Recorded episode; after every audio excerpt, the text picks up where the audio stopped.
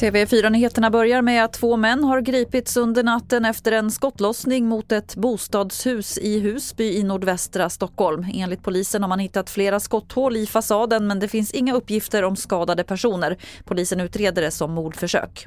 Så till Sudan där de stridande parterna har enats om ett 72 timmar långt eldupphör. Det säger USAs utrikesminister Antony Blinken. Beskedet kommer efter att förhandlingar pågått i två dygn. Blinken säger också att han ska sätta ihop en kommitté som ska försöka förhandla fram en permanent vapenvila i Sudan. Och vi avslutar med ishockey för igår kväll blev Växjö svenska mästare efter att ha besegrat Skellefteå med 3-0 på hemmaplan i den femte SM-finalmatchen. Det är Växjös fjärde SHL-guld och guldhjälmarna var snabbt på efter slutsignal. Växjös Ludvig Nilsson. Jag måste säga att i år liksom, vi har fått ihop gruppen fantastiskt.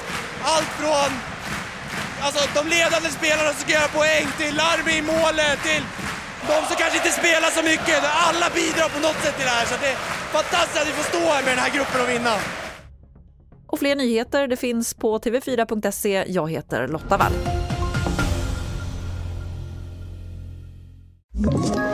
Ett poddtips från Podplay. I fallen jag aldrig glömmer djupdyker Hasse Aro i arbetet bakom några av Sveriges mest uppseendeväckande brottsutredningar. Går vi in med hemlig telefonavlyssning och, och då upplever vi att vi får en total förändring av hans beteende. Vad är det som händer nu? Vem är det som läcker? Och så säger han att jag är kriminell, jag har varit kriminell i hela mitt liv men att mörda ett barn, där går min gräns. Nya säsongen av Fallen jag aldrig glömmer på Podplay.